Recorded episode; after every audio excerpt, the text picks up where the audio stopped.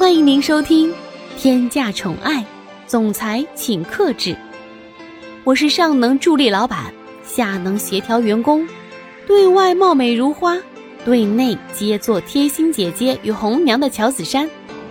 打工人不易，记得订阅专辑并分享与点赞哟。第九十八章，吵醒。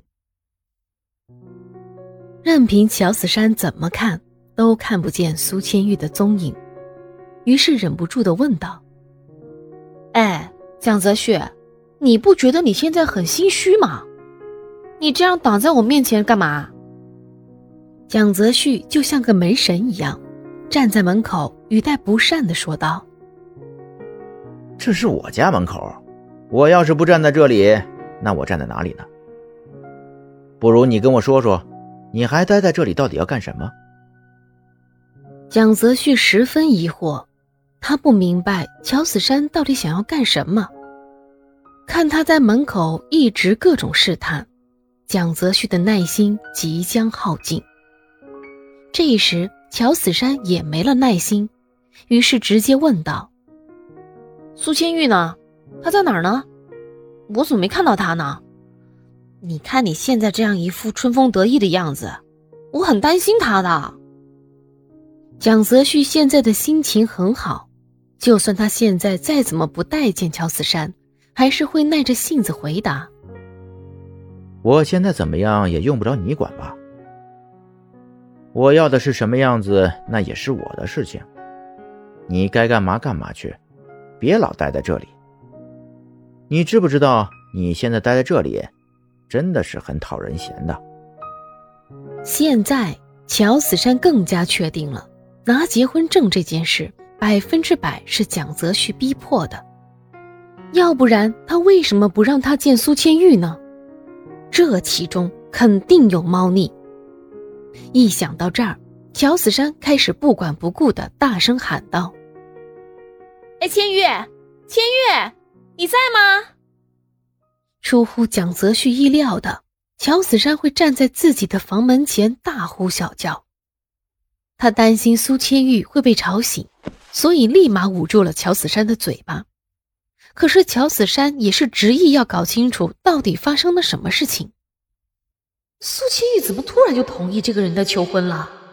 这拿结婚证的背后一定有什么秘密。乔子山被捂住了嘴巴，不停的挣扎。连抓带踹的，完全不顾虑蒋泽旭是自己的上司。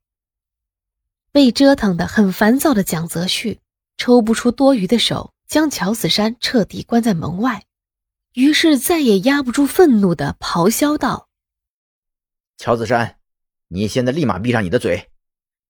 苏千玉现在就在房间里面睡觉，你要是不想去国外的话，就赶紧给我闭嘴！”乔子山被这句话震得稍微冷静了一些，他也明白自己这是关心则乱。不过他现在被紧紧捂住了嘴，就算想说些什么也说不了。而蒋泽旭也感觉到了乔子山冷静了一些，但他还是怕一放开手，乔子山继续的大吼大叫，于是，在放手前。再次耐着性子解释道：“好了，现在开始，我把手拿下来，你不要在这里大声的说话了。苏千玉现在还在睡觉，你会把她吵醒的。”乔子山为了摆脱桎梏，同时他也想听听蒋泽旭的说辞，于是点了点头。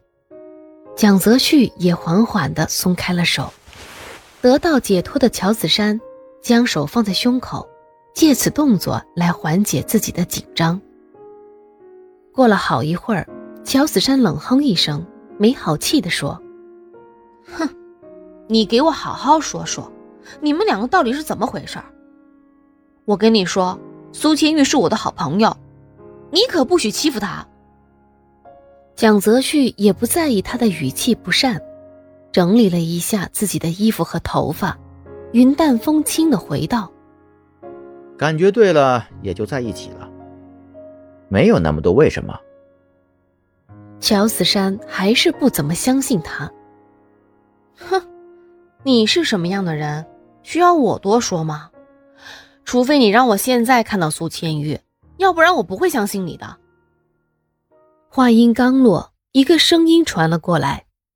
本来房间里面还是很隔音的，但是蒋泽旭出来的时候忘记关上房门，所以苏千玉把刚才门口的对话听得一清二楚。本来苏千玉以为乔子山也只是普通的送个文件，但是没想到他却执意要见自己，于是苏千玉不得不从被子里爬出来，结果到门口就看到了这幅情景。只见苏千玉光着脚丫子站在毛茸茸的地毯上，穿着一身洁白的连衣裙，伸着懒腰，打着哈欠的站在那里。蒋泽旭看到后，立马来到苏千玉的身边，也不管旁边还有别人，一个公主抱就把她抱了起来。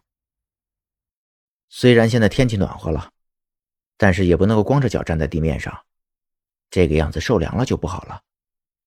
你快回房间里面换一身衣服再出来。虽然说着语带责备的话，但是动作却十分温柔。